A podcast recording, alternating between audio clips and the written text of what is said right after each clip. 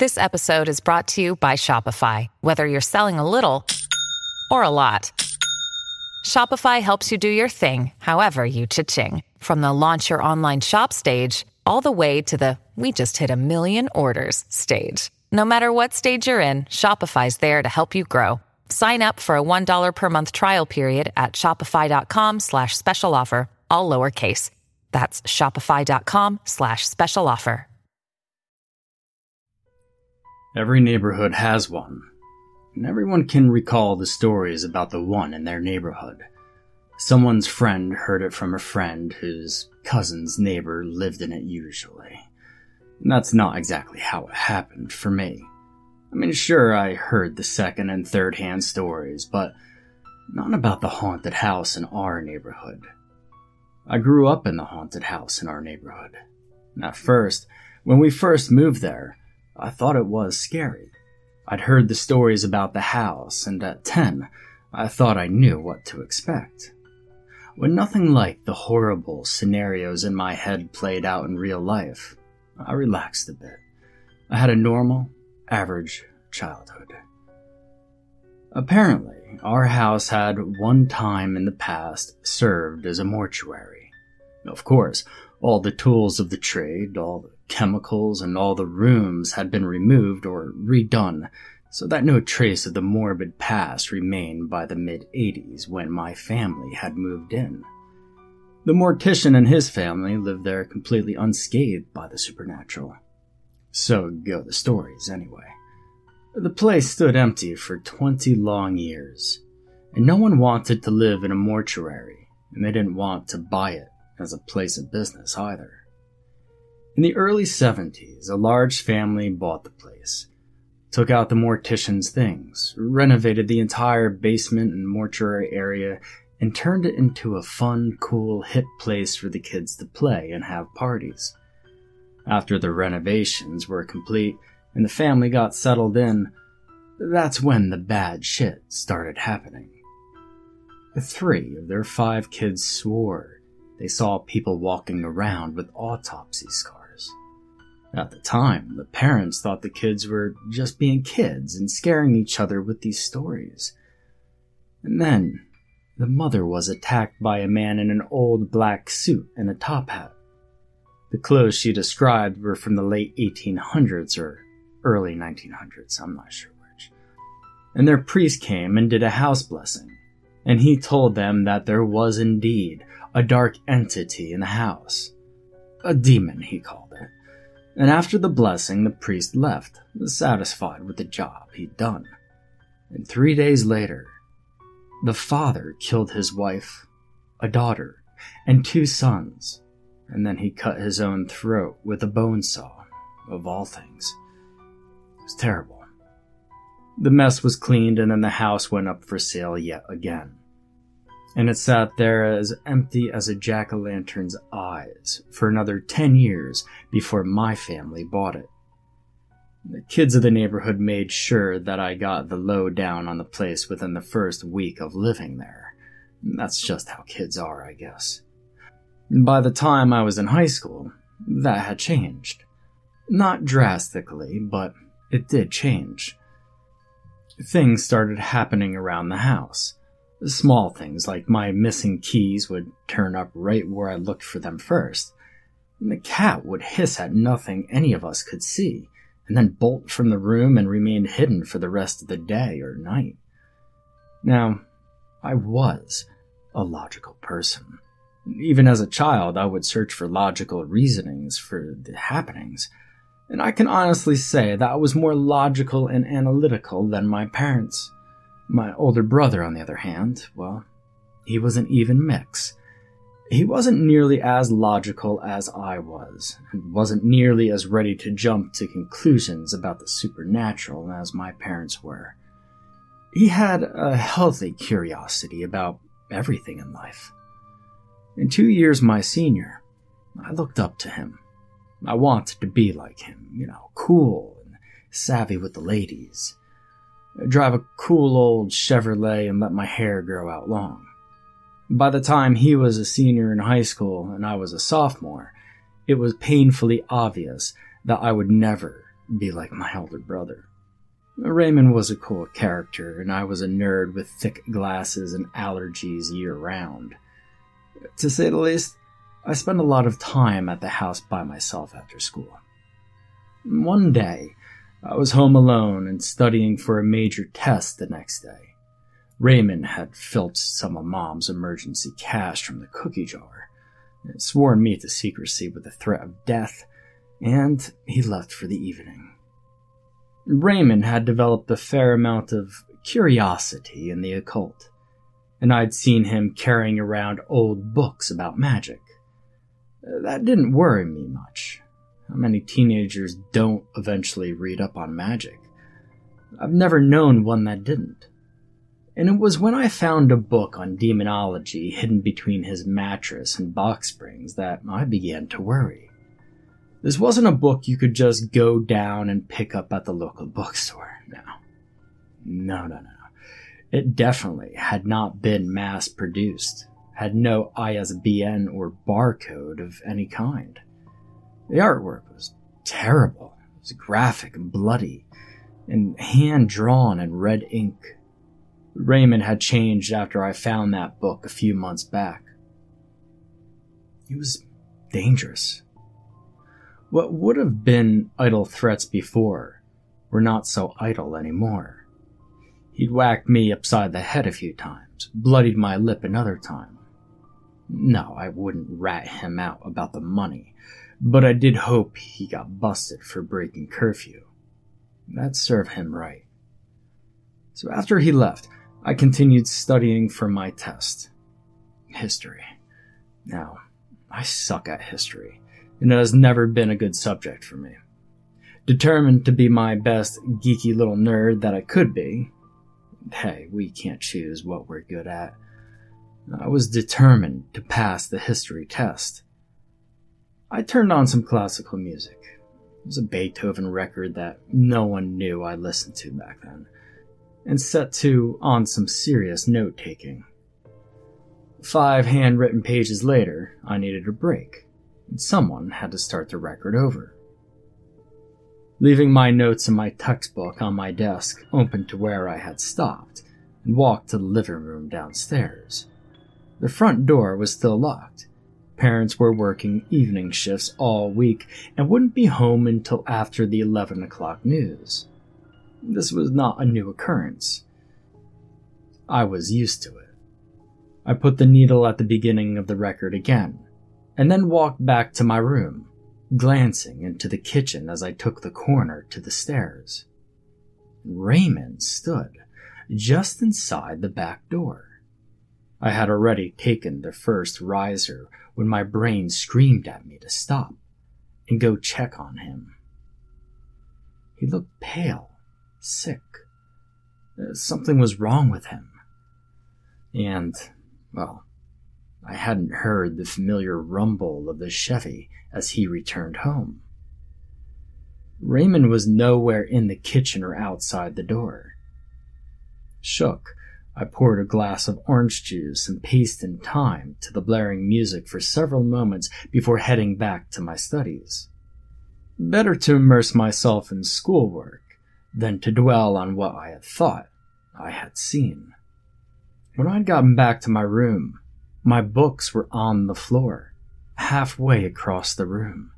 I froze in fear, staring into my room. I hadn't heard the books thump to the floor. No one was in the house with me, but suddenly I knew someone was hiding in a shadow somewhere just waiting for their chance to spring out and murder me. A sickly sweat popped out on the back of my neck and palms, and the room seemed to dim as I watched. My studies were forgotten rather speedily. I flew out of the front door, pausing only long enough to ensure that it was locked, and then I headed to the end of the block, turned right, and walked down to the end of it. My aunt lived in the house there, and I visited her until my parents were off work. I never told them what happened that day. And looking back, maybe I should have. Maybe I should have told someone about it. But Maybe I should have told my parents about that terrible book I found in Raymond's room months earlier, too. But I didn't. And I have to live with that every day now. The thought that I might be responsible for Raymond's mental break is something I can't get my mind around. I mean, if only I'd told someone what he was researching, maybe we could have done something to stop him. That kind of guilt is a terrible burden to bear. After reluctantly following, or should I say cowering, behind my mother as she went into the house, I peeped over her shoulder, looked around stealthily for any sign of an intruder, and the whole time I shook like a leaf on a tree in a high wind. In my room, my books still lay on the floor, but nothing else seemed to be touched in the whole house. Since my parents were home, I put the incident out of mind. Or, well, I tried to. There was no logical answer for why my books were in the floor. Seeing Raymond? Well, that could have been brought on by the stress of all the intense studying I'd done after he threatened to kill me and left the house. The only possibility for the books? Well, I don't know. Maybe the cat had been on the desk and took one of her fits where she bolts away and she kicked the books to the floor in her escape from whatever the hell scared her. My mind latched on to these explanations, but my heart knew better. My heart was uneasy and kept me from falling asleep that night. I sat on my bed back against the wall, facing the doorway, petting the cat as she snoozed. It was well past midnight when I heard the familiar rumble growl of the Chevy as Raymond tried to drive her gently into the driveway to avoid waking Mom and Dad. Three minutes later, car parked and turned off, I heard Raymond come into the kitchen door, right where I thought I'd seen him earlier. His footfalls on the steps sounded lopsided, as if maybe he were drunk or even sick. I stared at my doorway, still hoping he'd get busted for breaking curfew, and now possibly for being drunk on top of that. He stopped in my doorway, and to my horror, he looked exactly as I'd seen him in the kitchen doorway earlier pale, drawn, sickly, and scary. Slowly, he turned to me and grinned, and that grin made my stomach turn over. It was vile, it was evil. I swallowed hard but didn't dare blink. Raymond raised a finger to his lips in a shushing gesture, turned away, and continued to his room. I didn't move or breathe until I heard his door close and knew he was in his room, safely away from me. Jumping off the bed, I ran to my own door and shut it turning the lock and then bolted back to the perceived safety of my bed. And well, did I sleep that night? You better believe I did not. Not for a minute. The feeling Raymond carried into the house with him haunted me, and I was truly fearful all night. The next morning, as soon as he was gone, I went downstairs and started complaining to Mom that I was too sick to go to school. I played the part well enough for her to let me stay home. And it was Dad's day to pull a double shift at work, so he was gone by nine. Mom had errands to run and left shortly after him, promising to bring me something good to eat from our favorite restaurant in town. Bucking up my brave, I stood outside Raymond's room. I had to know what was going on with him and after five minutes of my own mental pep talk, I finally went into his room. The room was cold. The curtains were pulled open, but it was still very dim in there. And the scary book was still under his mattress. Something else was there too. A piece of stained white fabric was wrapped around something that lay toward the middle of the bed. I pulled it gently out. I let the mattress back into place and placed the fabric package on top of the bed. Nausea swept through me, and I faltered before unwrapping it. Inside it was what looked to be a Halloween decoration. A withered hand, uh, severed at the wrist. Hell, it even felt like a Halloween decoration when I picked it up to examine it. I put it back where I'd found it. It wasn't something I considered a healthy person would harbor under their mattress, but I wasn't overly worried. The book was far scarier. In Raymond's closet, I searched through his clothes. Nothing hidden in the clothes was a good sign.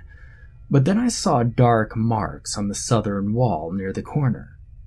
And upon further inspection, I saw that the dark marks were actually deep gouges.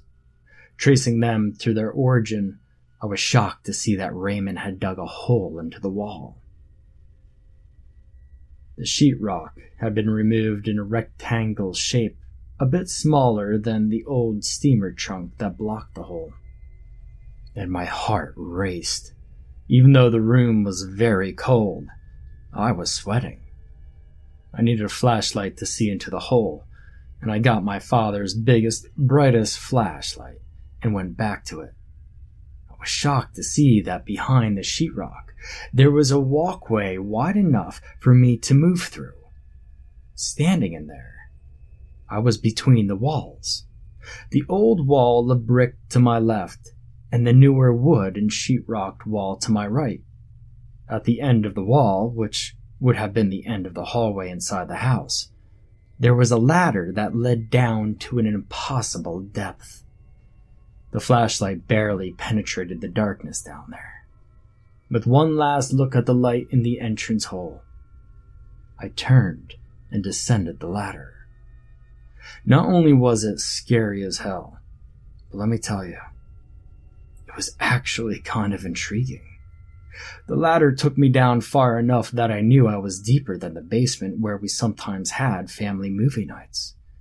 The cold stung my skin, and the smell of old, stale dirt mixed with something else turned my stomach. Shining the light around, the enormous room with the dirt floor opened up before me.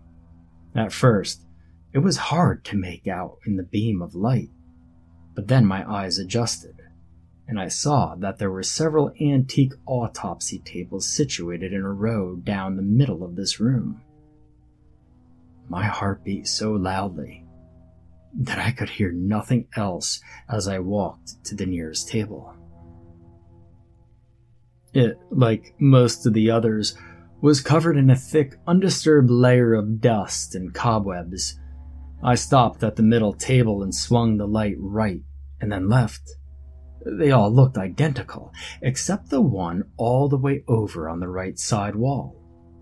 A stained sheet shrouded something there that looked much like a human body.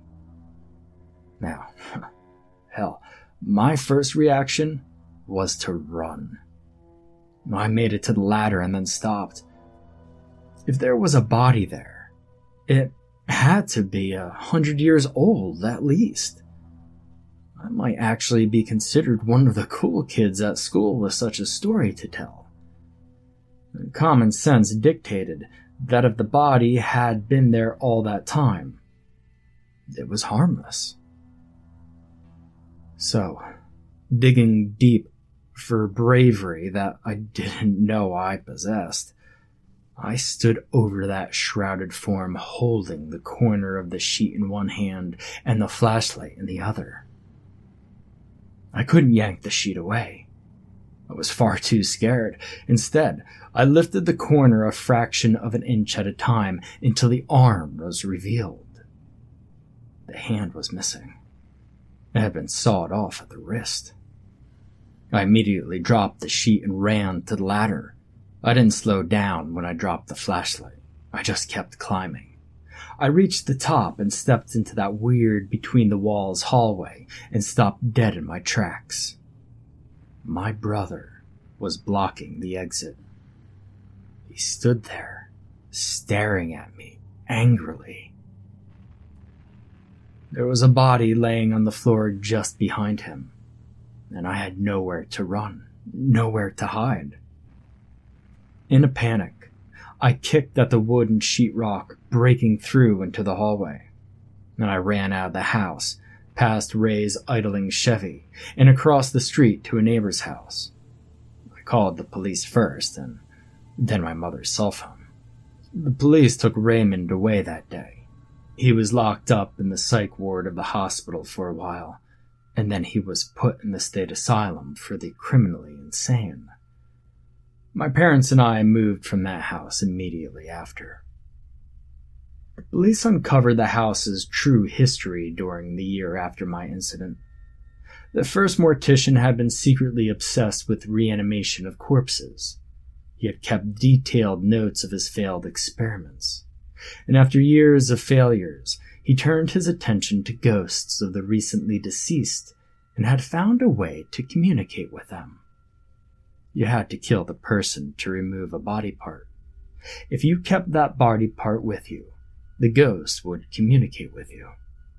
And the mortician reported that one such ghost had given him the secrets of the afterlife and the key to immortality. This was the nonsense that had consumed Raymond's mind. And the last time I visited him in the asylum, I asked him about it. He was normally lucid, sensible, chatty, and it was hard for me to believe that he was crazy. This day he changed, though. His skin paled, his eyes became dark, and that terrifying grin split his face. When he spoke, I didn't recognize the voice. I am immortal now. It's all in my notes. I never have to die and pass from this world so long there's a viable, living, willing human to jump into. It's all in my notes. And then, all of a sudden, my brother was back to normal again. Like he was the Raymond that I knew.